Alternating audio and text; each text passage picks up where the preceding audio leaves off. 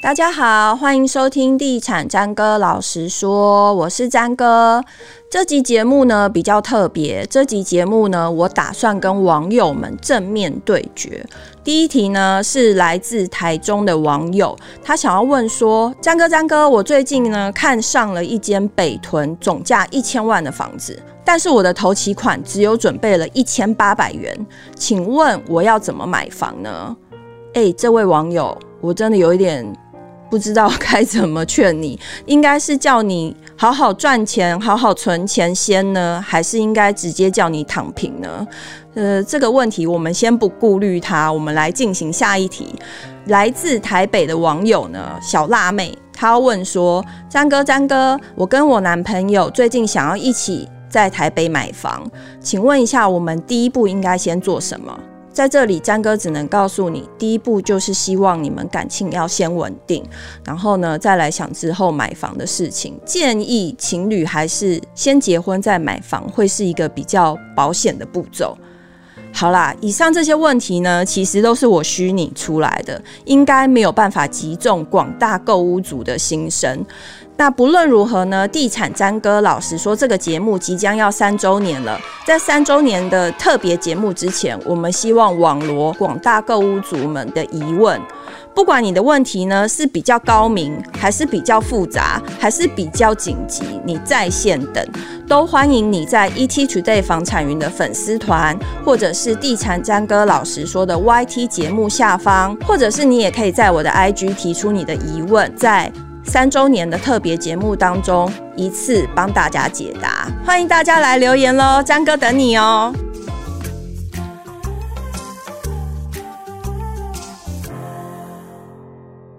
大家好，欢迎收听地产詹哥老实说，我是詹哥。这集节目呢，我们要来聊一聊，就是从这个月八号开始呢，在。台北市发生了一宗就是叫建物倒塌的事件。那这个建案呢，基太大值，它不但搞垮了自己的基地，它也顺势搞垮了隔壁的公寓。这让我想起，就是前面几集我们讲过的都跟阴谋论。但是呢，这当然只是大家开玩笑的啦。接下来这些受灾户，他们到底该何去何从，以及他们可以接受什么样的条件，来让接下去的重建更为顺利呢？今天我们邀请到两位专家。来帮我们剖析这个事件背后的阴谋，诶，也不是 阴谋，就是这个事件之后，我们到底该做些什么，或是建议受灾户可以做些什么？欢迎住商机构发言人徐嘉欣，嗨，大家好，好，欢迎我们的老大哥房事专家李继红，好，刚刚讲到这个都跟阴谋论。你认为 我们现在这样讲，这是一宗阴谋，会不会被市政府以及基泰建设告？不是，我们比较怕以后被告了。嗯、但是我我自己是觉得，这已经是进入一个新境界。以前我们在搞这件事情的，就是都跟所谓的都跟阴谋，以前也不过就是黑衣人，嗯，放火烧，嗯，开棺材店，嗯、然后卡车撞大柱，嗯、这样子，嗯，现在已经进入到一个全新的境界。可是我觉得这个这个就让我想到那个红哥之前跟我们讲过的一句话，不论就是你要害别人之前要当心什么伤人，杀敌五十，呃，杀敌五十一百一类的，伤敌伤敌一百，自损八百，不管几百还是几千的。对对对，那现在我们比较想要知道，其实事件到我们今天录影已经又过了一阵子了，但呃，比如说基地的鉴定报告也出炉了，它就是的确是。呃，他在施工顺序，或者是他在整个工法当中是出了很大的错误。那我就是想要替这些受灾户问一下，就是当我家被搞垮，我接下来除了被动的等待市政府跟建商的救援，我还能主动做些什么？哎，哥，你要先说吗？如果如果是说受灾户自己主动要做什么的话，嗯、最关键的就是受灾户本身。有没有共识跟团结的立场跟想法？嗯，如果没有的话，说实在，像我新闻画面上看到他们举办的那个公听会啊，嗯、那个对立的状况跟不同的想法这些事情，嗯、我觉得他这一条路会走得非常的痛苦跟漫长。嗯、因为其实他们真正要补呃，就是倒塌的，就是二十五户嘛。嗯。其实这二十五户的确是在公听会上，就目前举办的两场，一场是基泰，一场是市府的，对，是还是有意见不合的。不，我我觉得这有有这种情绪是一定会的。我家倒了，我也会这样子啊，一定会。只是说。他们可能必须要理解一件几件事情了，嗯、就是说现阶段最能够要到筹码的时候，嗯，因为全国都在关注，嗯、然后市政府也愿意挹注支援，嗯，所以如果我说就诚如刚刚洪哥讲的，就是我可以在最短的时间之内把所有的意见去做凝聚跟整合，大家一起去处理后续的事情，这件事情可能是最重要的。嗯、那其次的话，就是你有有，因为其实你知道，现在我认为以后为老啊这个事情哦，家里头倒掉或家里头怎样的人一定超多。嗯哼，对，这只是一个个案啊。因为像之前我们家我家隔壁，呃，我我觉得有些东西是可能必须要先教育的。像我家，我我以前我老家在泸州那边嘛，嗯、我们旁边有个基地要盖房子，然后要盖房子的时候，他有请技师来我们家拍照。嗯、那时候我弟就问我说。我要不要让那个人进来？嗯，你当然要让他进来，嗯，而且你还要让他多拍照，嗯，因为如果说，然后他拍，你也要拍，因为如果一个负责任的建商，他在盖一个离林地这么近的案子的时候，他在旁边的林林损可能林损是多多少少有，嗯，他要去做一个评估，那他评估找了专业的技师来。那如果你今天你家遇到这事儿，你第一个门应该要开门让他进来，然后你自己也稍微就是去留一些证据等等，这个是我们认为你应该做的，就在这之前的事情。嗯，那如果说以他们现在倒的时候，或者就是说意见整合之后，后续才会有一些呃谈的空间。对，我们就是来讲一下，就是我们可以想象这些住户此时的心情是很复杂的。像那一天，我就听到有一个住户讲说，他妈妈八十几岁，然后就是还插着尿管，在倒塌的当下就要赶快移出来，然后现在他们得想说，那妈妈要安置在哪里？那他们要去哪里找他们新的租屋处？其实可以想象他们的心情是很复杂的。那当时大家也知道，就是基泰在事发的那一两天就提出了合建意向书。那这个意向书，据我们了解，它是。一瓶换一瓶，而且不是全幢一瓶换一瓶，它是室内一瓶换一瓶，然后再加送你一个车位。其实这个条件是很优渥的，对不对？非常优渥。对，我我我跟刚才毕竟嘉兴比较善良，所以讲的比较温和。我在参与这一类东西，善良的那个人，对对，对，我我比较社会化。我在参与这一类的东西，有这几个结论了。第一个就是人都是贪心无上限，智商无下限。嗯，然后像讲这些有的没的，说实在的，在交易价值上面是零，嗯，在赔偿计算上面是零，因为你在卖房子的时候也没有讲说啊，因为我对这个房子有多少多少回忆，嗯，所以实价登录一千万，因为我的回忆比较多，所以要卖一千五百万，嗯，你知道现在那个法令就立刻以炒房的名义就要办理了，嗯，说实在的，所以在事发当下当然是有很多的情绪存在，可是冷静下来，情绪在法律上面是不值钱的，嗯，好。那遇到这样的状况呢？基泰提出这个意向书啊，其实第一时间有很多人攻击。对，议员揭露出来的时候，很多人攻击。嗯、我讲现在这个情形啊，受灾户如果自己这样光吵吵不完哦，你就算吵完了，你今天把案子送进去，蒋万安又这么神气的情况之下，那个都发局这个案子可以多久批出来？嗯，对不对？你今天建筑师能不能立刻就就整个基地面积？画好新的规划，画出来，嗯、然后市政府可不可以第一时间很快的把它审出来？答案都是不行的。嗯，这个程序就已经经年累月需要去运作了。对，何况说大家现在的意见不一样，那拖得更是久久长长。然后会出现一件事情是怎么样？嗯、就是，呃，我我我看到就是有人是才买了没多久，贷款都还在。那这些人在要负担贷款又要负担租金的情况之下，因为你们没讲定谁付赔偿金，嗯，对不对？好，那你们没讲定，没有人付赔偿金的情况之下，你是要先垫出钱，就是继续缴房贷，找个房子租，然后等到判定说这个赔偿下来，你那个钱才会拿回来哦。所以你看，就像建商一样，他盖房子的时候，他是先出钱。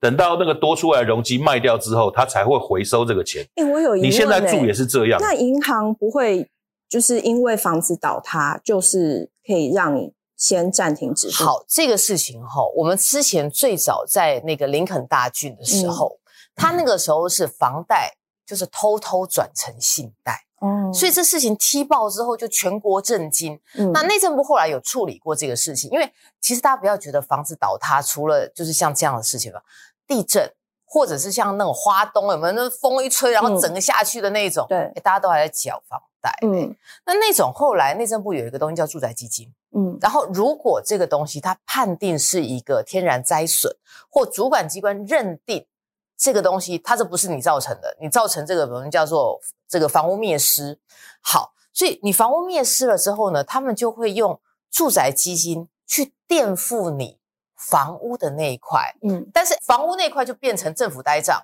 嗯，那土地那块你还要继续付，哦，所以你的土地的抵押，因为我我认为政府做这个，你就说啊，那政府应该全付，没有，因为如果你想想看，我今天一千万的房子，我缴了五百万贷款，我不该持有土地嘛，嗯，而且你有土地，你才是之后。有办法重建的根本，嗯，好，所以他在设定的这个设计的时候，就是房屋变成政府呆账，嗯，土地的部分的话，你还是要持有。所以，但是你如果土地上面还有贷款，就像刚刚季宏哥讲的，你还是要继续付，嗯，只是说有多少，然后跟银行怎么谈。所以他们现在比较燃眉之急的是说，第一个是要先去认定，因为我们在刚刚讲的这个基金住宅基金的这个逻辑里面，它是天灾没有问题，嗯，但这东西。算什么？呃，这个祸不算。这个这个地方啊，我跟各位补充一下啊，就是说，一般你在买房子有贷款的情况之下，银行会要求你保火险、地震险这一类东西，就是当你的房子遇到灾损这样的状况，那很多人觉得说我有保险，但是忽略了一件事，通常你买的都是最基本，嗯，就是两百万，一般都是买两百万，五两百，一百五两百这样子。然后这两百万是先赔给你吗？不是，他是先还银行贷款，他的顺序上是这样。那你想想看呢？我常常讲啊，就是两位女士，你们把你们的鞋柜打开看，假设你的房子灭失，光鞋柜你就损失多少钱？包柜损失多少钱？对不对？都是蓝白头，还好，还好。对，所以就是还有你的家电啊什么这一类，这都不在那张保险单里边。你的房价。现在以平均房价来讲，大部分都远远超过两百这个数字。嗯。那你投保的那么少，一旦遇到风险的时候，又是先还贷款，你只是减轻部分的负担而已，但是对你的损害是没有帮助。所以，嗯、呃，各位如果房子比较老或者是比较有风险的话，建议那个险还是要保一下。可是火险、地震险，像这种人祸造成的状况，意外、意外、意外险、意外，所以要保好保满。对，就是在产险的部分啦。所以这个。这个部分上面，我相信这件事情之后，银行自己也会去做检讨。嗯，我们如果说从这件事情上面来看的话，贷款是一个很直接面临的问题。是。那另外，你还会有几个状况，比如说现在有一些人，他可能因为我们当初当建商到时候一定会提出一些方案嘛，要不你就是卖给我嘛。嗯。啊，刚刚红哥说，嗯，反正也不值钱。然后第二个的话就是再拿回来嘛。那可像这些这么仓促的状况之下。各位，他有税费的问题哦。嗯、我们讲一个事情就好哈。今天我是二零一六年之后买的，然后我持有个五年八个月，房子倒了。嗯，那你说，那我现在这样子，你这是意外了，所以我们算你二十趴，你的获利二十趴来缴房地合一税。嗯、不好意思，我是本来准备要办自用的耶，嗯、自用条件六年，我可以先扣四百万，剩下十 percent，这个多算谁？嗯哼，就我们光缴房地合一税就好。那还有土增税，就是我本来持有的期间，好，我可能先租人家。那如果你用一生一次，这还是没有用一生一物的时候，嗯，你用一生一次的人，那我我前一年我户口要先迁进来啊，嗯，我迁进来六个月，不好意思，你土增税没有办法办理自用，嗯，我们前面讲付贷款、租金，这都我们看得到的哦，我们看不到的税费移转的，因为这个一定会有移转的过程，嗯，移转的税费你要怎么处理？不过我有稍微上去实价登录的网站看了一下，就是目前出问题的一弄的单号，比如说一到九号，或是就是这个单号的建物上面，其实它移转的数量，除非它其他有没有实价登录的，其实大概只有一笔。然后二零一六年，对对对，就是有实价登录以来，大概就是一笔两笔，就是其他的。其实可以看，可以想见是说住在里面的人应该都已经住了很长一段时间了。嗯，所以所以这个这个是因为我是那时候还有看到，就是有有去就是调了他们稍微看了一下，哎发现很多人都没贷款。是不是已经？哎、欸，我念国中的时候住在那边，嗯、就住在那边。嗯，然后那边很多就是附近的老师啊或什么，然后的确都住了很长的时间，然后还有那个国防部的一些军官啊什么这些，所以他们通常都住很久，那个房子也很老，嗯，所以才会说里边有很多。呃，年纪比较偏长的长辈们住在那边这样子，所以它基本上就是一个老型的区域，没有错。嗯哼，对，那没有贷款是因为持有的时间很很早，对对对，嗯对。好，其实我们在透过基泰的记者会也知道，其实基泰也提出说，其实这个建物他们在很久以前也跟他们讲过都更，当时的条件是一平换零点七坪。现在他们讲的条件是一平换一平，室内一平换一平，加上一个车位。其实嘉兴也帮我们精算了，其实它这个建物原本的价值，跟它未来假设重建之后价值，其实是很惊人的。翻倍的啊，因为我们那时候算嘛，你如果现在的公寓的价钱。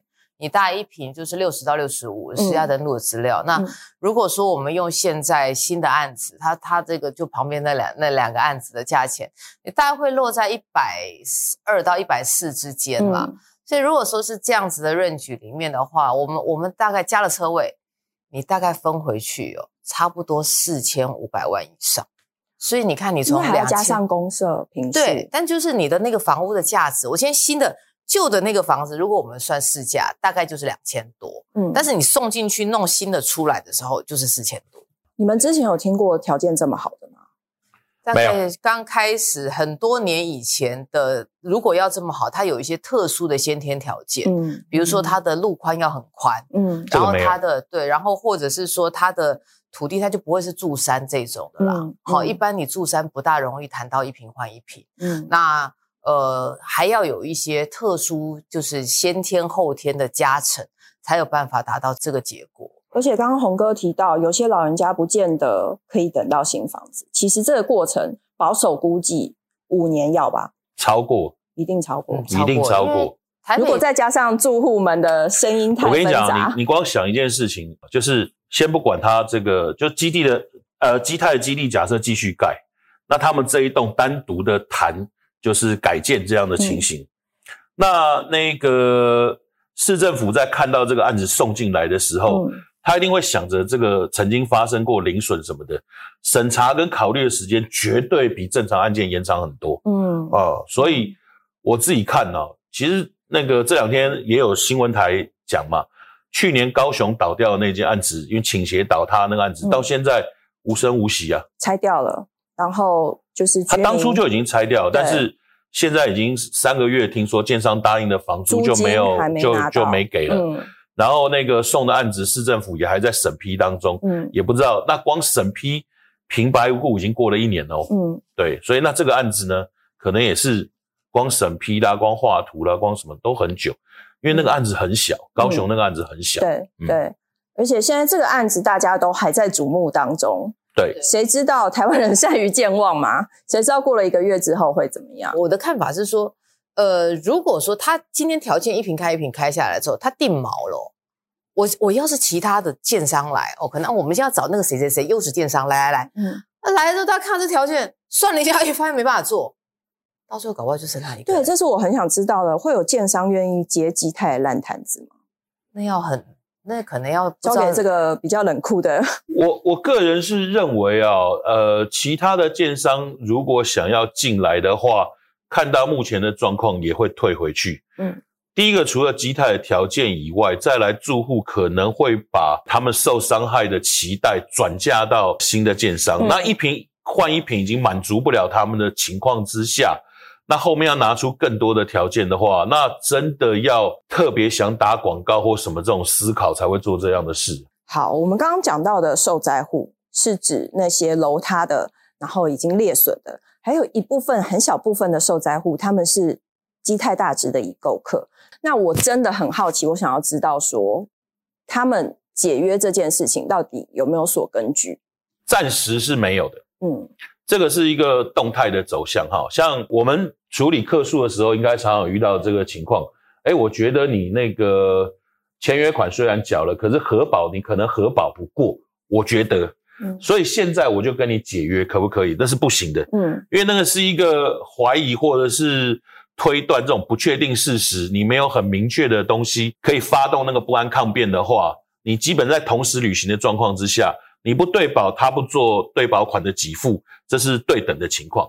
那现在基泰走到这个地方，基泰有说我会不准时交屋吗？我会不继续盖下去吗？我会怎么样怎么样吗？不会。那假设他没有出现任何违约的状态之下。你是依照什么要去跟他解约？在这一刻，我我们这样说哈，因为你在签订那个布版的预售屋的定型化契约里面，它二十四条里面有规定，就是你的无条件解约是来自于卖方没有办法交付，嗯，所以他现在死命再怎样，反正他这边不谈了没有关系。如果二十五户你不跟他谈，算他毛起来重盖，弄到好，他可以交屋，嗯，这就没有办法违约，嗯，那只是说。这件事情会变成是说，他要不要因为他的企业形象去做这个牺牲？对，这个会是呃，如果啦，他有这个 concern，、嗯、但是前面看起来好像 对，好像目前还是有一点强硬，对对对对，有点强硬的。他如果说他有这个、嗯、这个 concern 的话，那他或许会去做这个呃，愿意主动解约哈，然后。等于买方你不用去赔这个十五 percent 这样子的、嗯、的条件，那只是说，如果说就像刚刚宏爷提到的，我们无论是根据呃你说的民法的部分，那亦或者是说我们根据现在不版的这个预售物的定型化契约里面的话，它其实都有对这个。呃，解约有一个比较严格的规范。嗯哼，就是网红有召开记者会，就说他跟基泰进行第一波的谈判嘛。那基泰的意思是说，你们可以提出你们的条件，然后我们在收集之后一个月内会回复给大家。而且基泰非常聪明的是，我不要跟你整个自救会谈，我要一个一个住户去谈。我觉得他这个做法有点不同于以往，就是这是一个各个击破的心理战吧。呃。我我跟你说一个很有趣的哦，就不讲像这一类发生灾损纠纷的那个事情，那个常常新的大楼啊，嗯、在住户要点交的时候，那时候都会出现很多的妙的事情，就是住户呃，建商可能公社啦，或者一些设备啦，没有做得很完善，嗯，然后有些收尾可能也没有做得很 OK，可是跟住户要做点交这个大楼的时候呢，常常就是点完了以后，他就去各个击破。就啊，大家不要计较那么多，大家不要怎么样啦，我多给点公共基金，或者是前面的那个，我再贴一些什么东西，用这样的方法，或者是画个巴拉 Ken 这样。那很多的住户会觉得说，如果我闹上新闻，是不是我新的房子就有这些风风雨雨，我的房价就立刻会受损或干嘛？嗯、很多的住户会听到这个，就会接受建商的条件，所以变成有一些信誉不好的建商，他会讲，假设收尾的工程需要三百万。我只要花一百万就可以 close，为什么我要花三百万？嗯，那都是拉到这一刻，点交公司来谈，或者是新的那个区权会的代表来谈的时候，他用这样的方式，一百万可以解决，我就解决了。嗯，对，那就会出现像刚刚你讲的这个情形，就是我遇到这样的状况，假设我可以用这个方式解决，更何况各个住户的想法本来就不一样。嗯，我现在在这个自救会上面，只是你可不可以帮我多要些筹码？但并不代表我一定是跟随你的脚步要解约或撤离或干嘛什么，不一定哦。嗯，对。而且一个月的时间其实蛮久的，谁知道一个月之后新闻还会不会继续 focus 在这些？对，他他会有几个尴尬，因为这个个别谈这件事情，其实我们可以跟大家聊一下，就是说，呃，一个是说在在各个急迫上面它是有力度的，嗯，因为有很多的人哦，你会说啊，那我就我为什么不干脆退了？各位。如果你房价涨了呢？嗯，你想想看哦，我当初可能假设我买一百二，哎，现在涨到一百四了，嗯，然后我退，我退，我不用赔十五趴，但是我一定是拿回一百二的吧？嗯，我一百二要去买哪里？嗯，这个才会是他们到最后可能我进入到最后我要不要解约的这一点。那有可能我我基泰大佐，我后来改个名字啊。我改了名字之后，反正过了五年十年，谁晓得是他？基泰好棒棒，对，类似像这样子，我来这就是是反正随便。可是你知道这件事情，就很容易回想到过去曾经发生过的福州合一住宅事件。哎，是那时候因为梁烈也是闹得满城风雨，然后董事长也是出来开了大会，然后被大家骂得要死，然后很多人就说我要退户。那时候我记得是十九万还是十九万？十九万，现在已经三十几啦啊。对，然后那时候。坚持住的人，现在反而变成最有最有大赢家了耶。对，对，是这个，就是我们我们其实哈，因为这一波的多头很长，嗯，然后趋势往上走，然后趋势往上走的时候，有时候灾损，或者是说可能有一些钨矿的问题，在市场往下走的时候，它会放大，然后大家会坚持一定要保捍卫自己的权利，但后来就往上走的时候，会发现，哎呀，自己的权益好像好像比起房价涨幅相对小了一点，嗯，所以有些人他就会接受这个条件。是，好，今天最后呢，想请两位给受灾户一些比较实质上的建议啦，就是一般的大众也能呃在这个时候了解到，假设你家遇到这些状况的时候，你可以怎么做？这样子。哎，我我我觉得哦，就是几个部分啦。第一个是说，受灾户如果可以的话，尽量快，嗯，因为时间才是你们最大的成本。如果说能够尽快整合，然后以一个相对比较合理的，就是大家把这个我们所谓的不要想说人家都会整个赚拿走，先让大家盖好房子，然后赶快住进去，这个才是正道。嗯、所以目标确定，时间速度来的要快一些。嗯，那如果说对于一般而言的话，我们现在可以看到，因为危老在推，所以未来这种这边崩那边崩的事情一定超一定超多。如果说你家可能旁边要盖，有建商要来，好，那他愿意来帮你做评估。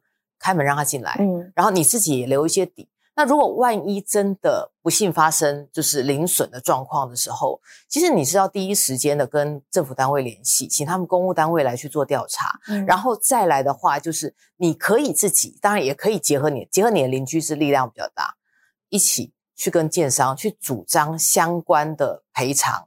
亦或者是就是说，我们说是整理等等这样子的的措施。那反正我们从这样的一个系列来看的话，就是说这个时候，无论是就是受灾户，亦或者是说未来有可能你家怎么样的人，时间会是你们最大的成本，嗯、所以能快尽量快。是洪哥，这个案子、哦、提出你暗黑的建议吧。这个案子刚才你已经讲到，倒数一个月而已，嗯，就是这边的买方。基泰有一个月的时间去跟他们要去有这个谈的这个方向，那这一个月其实就在等这个 case，所以这个月已经决定了，就是说这个案子后续的一个发展。如果一个月过去，大家没有办法形成一个共识的话，那显然就会拖很长的时间。嗯，那告诉各位朋友，在困难的时候，我们还是得抛开情绪，冷静的面对该面对的事情。是，好，今天谢谢两位专家到节目帮我们分析。其实这个事件已经感觉已经慢慢到了我们我们在社会上看到的一些已经到了尾声，尾声话题的尾声啦。那是希望给受灾户以及没有遇到这些事情的朋友一些比较实质上的建议。谢谢大家，谢谢，谢谢，拜拜，拜拜。